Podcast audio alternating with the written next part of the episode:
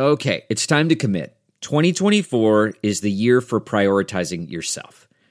Begin your new smile journey with Byte, and you could start seeing results in just two to three weeks. Just order your at home impression kit today for only $14.95 at Byte.com. Byte clear liners are doctor directed and delivered to your door. Treatment costs thousands less than braces, plus, they offer financing options, accept eligible insurance, and you could pay with your HSA, FSA. Get 80% off your impression kit when you use code WONDERY at Byte.com. That's B-Y-T-E dot com. Start your confidence journey today with Byte. Angie's list is now Angie, and we've heard a lot of theories about why. I thought it was an eco move. Fewer words, less paper.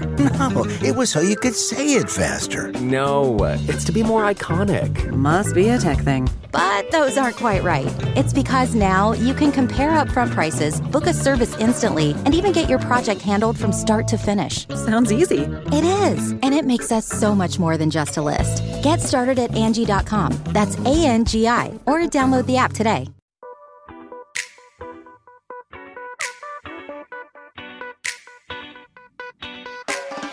This is the Hash Podcast.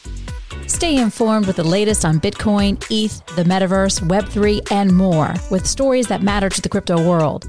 All on the Hash for your ears. You're listening to the Coindesk Podcast Network. Hello, welcome to the Hash. It's Thursday or Friday Light, as we like to call it here on the Hash. I'm Will Foxley. I'm joined today by Adam B. Levine, Sandali Handagama, and Christie Harkin over in our tech corner. Looks like you're on the road today, Christie. What you up to? Yeah, I am in Montreal, in La Belle Province of Quebec. There we go. Nice. There we go. I'm actually kicking it off with the first story of the day, talking about GDP and inflation concerns. Is it a recession or is it not? We'll have to go around the horn on that one. Looks like US GDP growth for this last quarter came in little under the weather, down 0.9%. It's the technical definition for recession with two different quarters being negative GDP growth. The White House and other officials in the US government are saying, well, there's some other indicators that lead us to believe that we are not in recession, including a very strong labor market.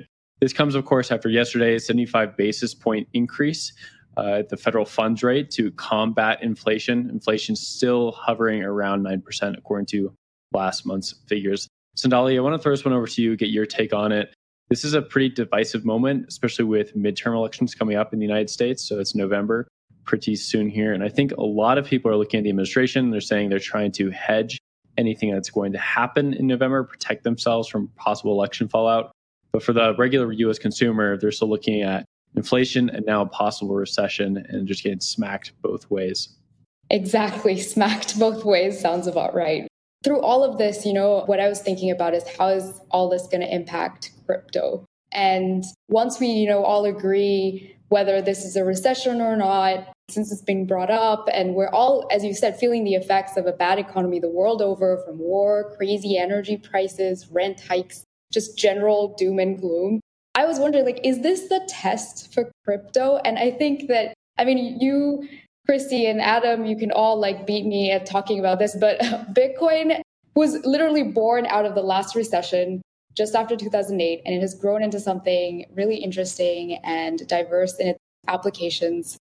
You know, this the initial crash this year has exposed some bigger flaws in the system, but everyone I feel like should be watching uh, what crypto does at this time. You know, just based on the news of a recession.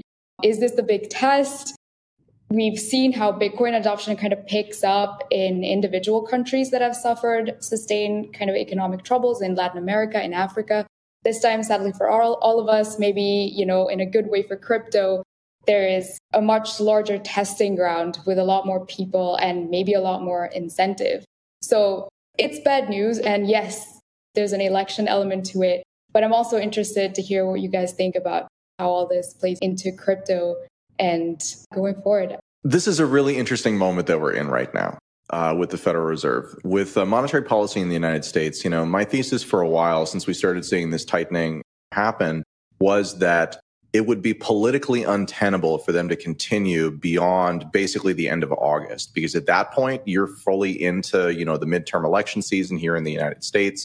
And just again, for a White House that has exercised so much power over its various executive offices, it seems really far fetched that the Fed's going to be like, all right, Joe Biden, you're going to be the president for another two years, but we're really going to make it so that you hurt going into this, uh, this midterm election.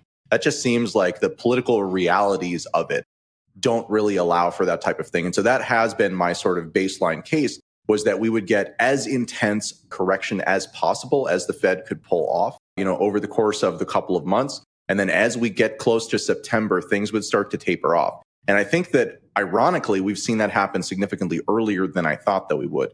Now, personally, I don't think that the worst is over. And to be clear, like we're definitely in a recession. Again, like whenever you're talking about these numbers, you have to re- you have to keep in mind you're talking about the government's official numbers that it uses to judge its own performance for the public, which means that they are almost always going to pick whatever the best way to look at any given data is. So when we're talking about well, the the economy isn't in recession because the jobs market is robust. Well, we talked about these numbers on the show a couple of weeks ago when they came out.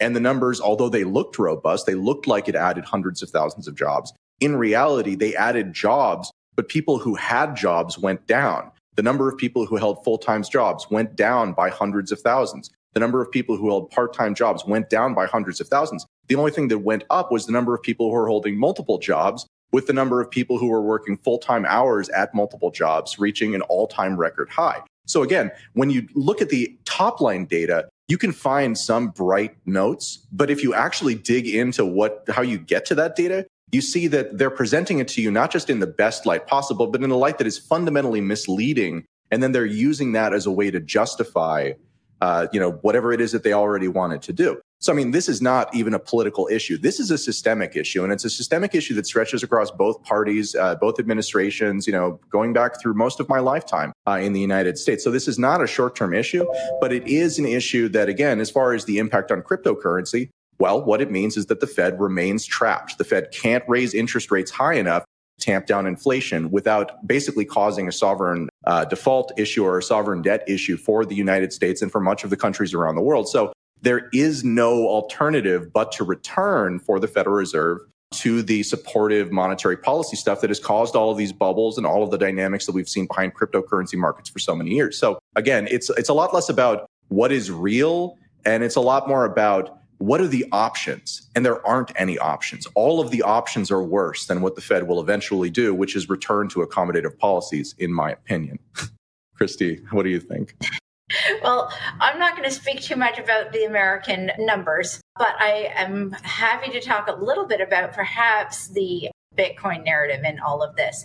And I think that one of the things that we're talking about is, you know, is this a test for crypto? And I think that my response to that in many ways goes back to is this a moment for crypto when we were talking about privacy eh, of transactions? And I just think that we're still too early to really hold much, to take a whole lot away from what we're looking at right now in terms of Bitcoin's price go up, price go down numbers. It is a store of value considered by many to be a store of value and people are looking at oh it went down from its high by whatever 75% or whatever it was. And yet and yet the problem with looking at it that way as not being a store of value is first you're looking at it on a very short time frame and second you're also dealing with people who invested in bitcoin as a number go up and then freaked out when number went down not thinking long term I mean, even take a look at what happened with Tesla. They needed cash on their books. So they liquidated 75% of their Bitcoin, not because it's a bad asset to hold, but if you need cash to pay your rent or you need cash to have your numbers on your Tesla books look good, if you need cash for whatever it is that you're doing until there's, you know, the so-called hyper Bitcoinization and you can pay for everything with Bitcoin, you need money, you need cash. And sometimes that means either you have to liquidate some of your Bitcoin in order to fulfill those obligations, or it's so early and we're dealing with people who are not looking at the right time frame that they panic sell when the numbers go down. It's still up though from the last bull run bear market. I think we need another couple cycles before we can really judge it as a store value. It's earnings season, and we are continuing to hear about how companies are faring in these very turbulent times. Today, we're talking about Meta's Q2 earnings report and earnings call. Meta, formerly known as Facebook, of course, just disclosed that its division working on tech and hardware for the metaverse suffered losses of $2.8 billion this quarter, which brings the total losses this year to around $5.77 billion. The metaverse division, which is called Reality Labs, brought in $452 million in comparison in revenue this quarter, down around 35% from last quarter. This is after it reported over 10 billion in total losses last year. This is all very bleak, guys. Hang with me. but based on where it's at now, this year's losses are set to surpass last year's losses. Again, this sounds pretty bleak, but Meta CEO Mark Zuckerberg said this during the company earnings call. I think we have a little snippet of it. He said, This is obviously a very expensive undertaking over the next several years, but as the metaverse becomes more important in every part of how we live, I'm confident that we're going to be glad that we played an important role in building this. So it's a very optimistic outlook given the numbers. So I'm going to first toss it to Will for your thoughts on what he said and what all of this means yeah, that photo of Zuck there kind of feels like he's trying to invite us into his robotic world, right? And I don't know if I want to go myself. Uh, I will say, from like an entrepreneur standpoint or like a technological standpoint, it makes sense that this is all falling apart right now. And that's part of the game, right? Look at the same thing happened in the 90s with the dot com bust. Everyone was building all these websites, everyone was buying whatever URL they could, just thinking that within that you'd have your own business, right? And of course, it collapsed. But out of that came a lot of big winners that are still around with us today. Amazon's always the one people like to talk about, but there's many others, of course. And Facebook could be doing the same thing here, right? They're trying to pivot and move into the metaverse landscape with the hopes that in 10 years, 15 years, this is their product. And so right now they're willing to spend the R&D, they're willing to spend the money on this to get themselves to this place. The question of course is do people want this and will people want this in 10 to 15 years? And with the trajectory of people being constantly on their phones, constantly on Twitter, constantly on whatever social media app, it's a pretty good bet. It really is. And there's a lot of people who are using these things immersively right now. So why not in 10 to 15 years more so, right? You'd have to have some sort of reactionary or cooling period against technology for the bet not to work out. Or it's entirely the wrong tech stack and we don't know what is next. But for Facebook to be undergoing this and spending this amount of money on it, shows a high level of conviction that is actually appropriate for a founder led company that is this large. It's actually pretty impressive. It is difficult to move these large behemoths once they get going. These corporations really just they keep plowing ahead with what they're good at. And so to see that there's like the the leadership and tenacity behind an idea and spending this much money quarter over quarter, and you have to speak to your investors and your shareholders and tell them that you're spending this amount of money and just burning that cash for what could be nothing and could be something in 10 to 15 years that's a pretty impressive level of conviction in my mind. Adam, I'm going to throw this one over to you for your take. I mean, I think it's an audacious bet, right? I mean, that's really what we're witnessing here. We're witnessing probably one of the highest stakes bets that I've ever seen. Uh, and that bet is on one side that this is going to be a thing, and on the other side that it's not going to be a thing, right? And so to that extent, we don't know if this is a boondoggle yet or just an incredibly like shrewd play. But it's worth noting that, you know, Facebook's other business, Facebook, has taken some pretty significant hits over the last number of years as a result of changes made to privacy laws, practices on like how Apple phones deal with this type of stuff. They used to make a lot of money off of a very stable ad revenue business, mostly driven by mobile because you couldn't really avoid them, was harder to, to avoid where to click. And now that's in large part gone away. And so they are looking for, okay, given our dominant position today, what is the thing that we should bet on in the future? Now, personally, the metaverse to me won't actually have much consumer viability until we see headset technology significantly improve from where it is. I remember watching a talk given some six or seven years ago by an executive at a company called Leap that was talking about how in the future, at this point, he was saying three years in the future now, six or seven years ago, we would basically have like Ray-Ban type uh, you know, sunglasses that just have this technology built into them and it becomes, you know, as easy as putting on a pair of glasses. When that happens, then I think that suddenly we're going to see a lot of this stuff change. And there are other problems too, like how do you walk around and these types of things, right?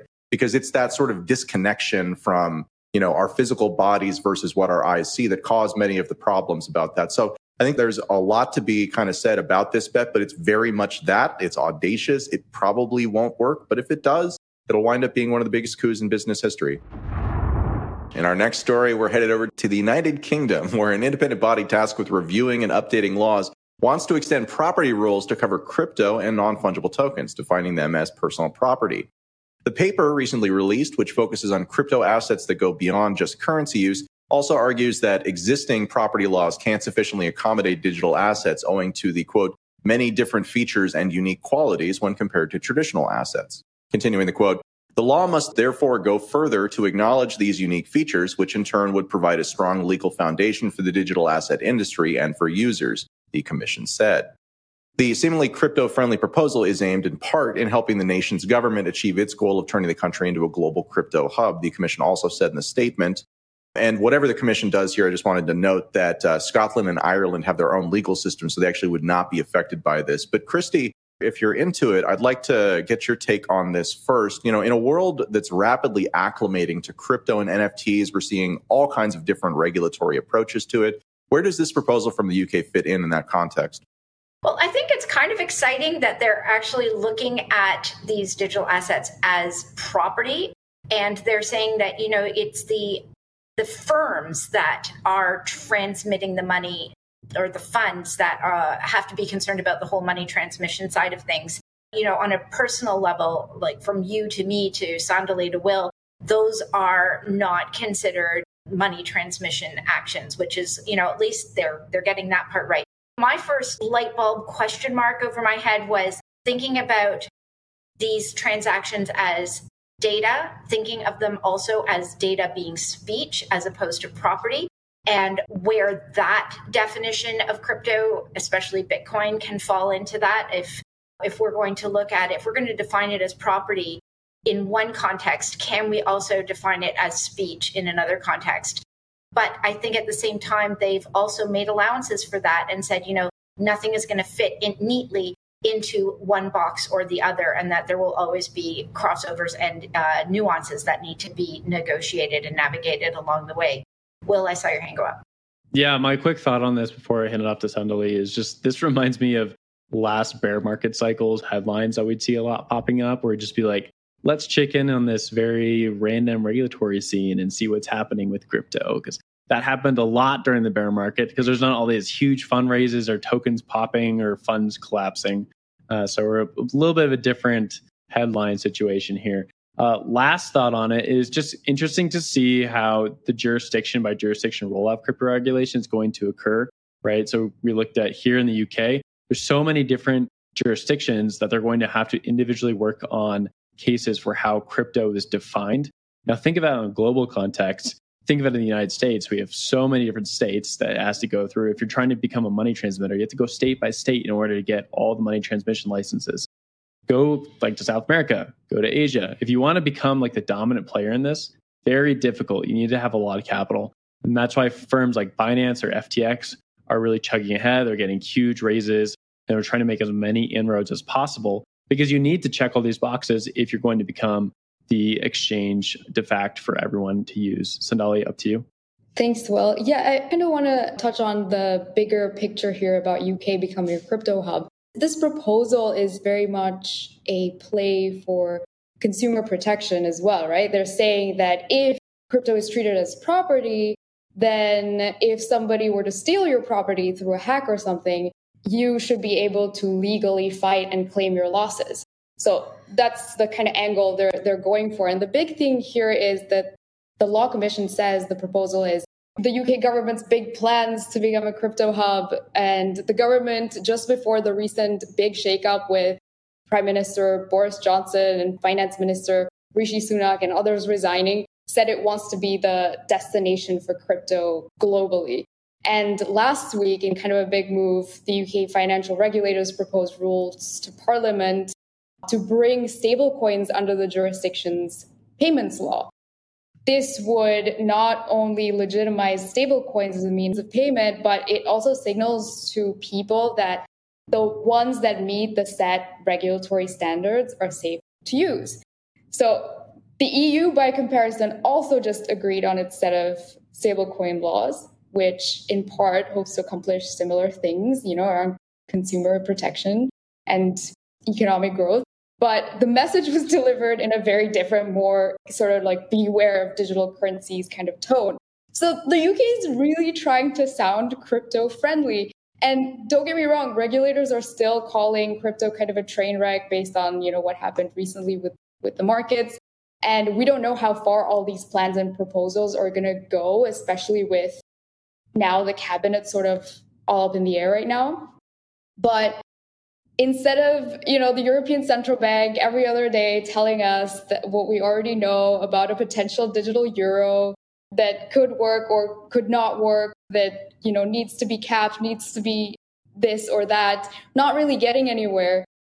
And instead, the UK is sort of pushing, from what we're hearing so far, for the safe use of private digital assets. And I don't know, I mean, it sounds pretty, you know, funny hearing individual stories like this, but the general messaging is is definitely interesting and different from what we're hearing from the rest of the world. So that was my rant. I think that any government that wants to be friendly toward crypto, you know, that sends a signal to the rest of the world that maybe they need to notice that and possibly look at it differently. Maybe it makes some of them dig in more. I don't know. But yeah, to Will's point, what he was saying about, you know, how everything is different all over the world and how people are going to have to eventually sort of settle on something that they can all agree on at least we've got one voice in there that's representing two entities, Wales and, and England, uh, that is coming down on the let's all make nice with crypto and see what we can do. Adam, want to finish it off? Yeah. So uh, there's one other thing I think that we can draw this back to, which is if you look at the United States, if you look at recent comments from Prime Minister Modi over in India, you know, if you look at uh, like from you know the ECB, IMF, et cetera, you'll notice one thing in common that they've all been talking about, which is they want a unified regulatory scheme that doesn't just uh, happen on a country by country or state by state basis, but happens across the world. And the reason why they want that is because they know that to the extent that they leave holes in that network, to the extent that there is a place where you could go that has less worse rules around the thing that you want to do, well, if the money or the industry or the opportunity is big enough, then you're probably going to do that. So what they seek to do is eliminate any sort of competitive options that would allow you to escape the rules that they wish to put on you. And I think that, that that's the vision on the US side, right? This is how we keep control is we make it so that everybody agrees to our rules. Now there's no place to escape the system. But the problem is, is that people's interests don't align with that, right? Whether you're talking about El Salvador, you know, with their great Bitcoin experiment, or you're talking about, you know, like advisory body here coming out of the UK covering Wales, you know, in England, like you're looking at an ecosystem that doesn't have all the same interests as the US hegemonic, you know, like uh, dollar preserving kind of regime does. And so as a result of that, I, it seems very unlikely, seems like a bit of a pie in the sky kind of desire to even want that. And so we continue to see this on the one side, individual jurisdictions make decisions that they think are best for them in the big picture. And on the other side, the, you know, Uber allies on that side are doing everything they can to try and get everybody to agree to their sets of rules, even though it's not to the benefit of many people. So I like seeing that dynamic continue to play out. It gives me continued faith in our ability to look at reality and to make good decisions based on that. And I think that that's a great note to end this story on. Who's got our last story today? I do. And it's sports. Sports desk. Woohoo! So this week is Sports Week on Coindesk, and there are a pile of really great articles. And the one I wanted to pull out today is written by one of our new reporters, Margaux Nijkerk, who wrote about women's sports leagues and crypto. Is this an overlooked investment opportunity? And I think by the end of the article, we can probably come to the conclusion that it's heck yeah, and there should be way more investment in women's sports sponsorship opportunities. And here's why. So in 2020, women's sports globally received less than a billion dollars in sponsorship. That's compared to 467 billion that went toward men's and mixed sports, including Olympic and Grand Slam events. Now, the thing is, you think, okay, well, maybe there's just not as much engagement from fans of women's sports. No, not true. According to a Nielsen report, sponsorships in women's sports have gone up by 146% since 2018. And the thing is that fans of women's sports are 25% more likely to buy sponsored products than fans of men's sports. Also, women have a fierce loyalty to their favorite athletes and teams and tend to buy more gear that way. they also have a, an outsized uh, influence on decision making and how things are spent in the home. So there's a lot of good reasons to cater to women's sports and their fan base, which is, again, often largely female. But when it comes to crypto, sports fans are twice as likely as non-sports fans to have knowledge about bitcoin and or ethereum and other crypto and are three times as likely to say they're very familiar with the workings of the crypto ecosystem overall 47% of respondents to a poll by morning consult of these respondents who are sports fans said they're very familiar with crypto compared to just 39% of US adults and 23% of non sports fans. So, this is a niche audience that has a loyal fan base and a better than average understanding of crypto when you look at that small niche. So, why not have more sponsorship? Why not go after the female sports figures who have some prominence and have some say uh, on social media and could be good promoters of the brand. We've got a few. There's Naomi Osaka, who is a tennis player sponsored by FTX. Coinbase has been sponsoring the Seattle uh, Seattle uh, women's basketball team, but there's like you can almost count it on one hand what we're looking at here. So, Sandali, other female in the room, what have you got to say about it? No, this is such a cool piece. It's super interesting and it talks about an unexpected market that you know, people are taking advantage of, but, you know, could be doing better. And my first question was, and it made me kind of curious, what percentage of women sports fans are actually women? Because I wanted to see if these like crypto savvy women sports fans are actually women or, you know, more men. So I did a quick search and um, I, I found that across a few countries like the US, UK, Italy and Germany, you know, where they have huge like international sports fan bases. 51% of women's sports fans are male. So there's a pretty good balance there. But yeah, I, would like to know if this is actually promoting crypto engagement among women as well, or if it's more skewed towards men. But like overall, a really cool piece and something we can definitely look more into and kind of explore. Uh, and this is like my personal thing, but I, I think that women's engagement in crypto is still very low and it could be better. They could be, you know, uh, engaged more in leadership roles. And there are so many initiatives around the world to make that happen. And it's really great to see that women's sport is kind of taking center stage and could be one of those drivers if uh, more, as you said, investment and interest came into it. Well, I saw your hand go up. Yeah, the numbers in this one were the coolest to me. That 25% number that you just threw out there, Christie, was really, really interesting of course, women's sports makes up like a smaller percentage of the number of sports fans out there. The fact that there's like an outsized influence within it is really important. And it actually looks like a really good investment opportunity. If people are purchasing uh, those uh, things that much, that'd be a pretty smart thing to throw money at. Not financial advice, of course. But the other thing that was interesting about this was like the crypto engagement across uh, teams and sports. So, like people who really enjoy sports happen to know more about crypto and happen to be more engaged with crypto and it seems to be vice versa as well, which makes sense on an intuitive level, right? A lot of people are in sports, are also into gambling, they're also into gamification of things. They typically are playing like FIFA, things like that. And there's a lot of crossovers between those two worlds. So I'd expect these numbers to continue, but for me, this story is just awesome to see like those statistics pulled out and to just put them in context of the wider world of crypto and sports. Adam, to you before we close. I'll keep it very quick. Seems like a perfect opportunity for Sam Bankman Fried to deploy one of his millions and effectively double the industry while getting significantly more bang for his buck based on this conversation that I think that he's been getting from his other sponsorships. Back to you, Will. SBF, if you're watching this, you know where to throw the next wad of cash. Well, that is the hash for the, the day. I'm Will Foxley. That was Adam B. Levine with the hot take on where SBF should dump some money. Christie Harkin up in We Canada and Sandali Handagama. Thank you so much for joining us today. I appreciate all your time.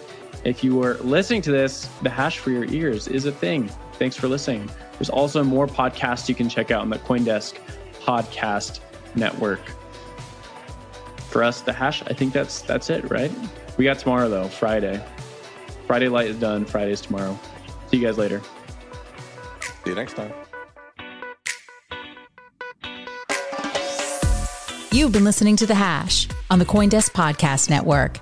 We would like to hear from you, so if you have any questions or comments, please reach out to us at podcasts at coindesk.com, subject line, the hash, or leave us a review on your favorite podcast player. Thanks for listening.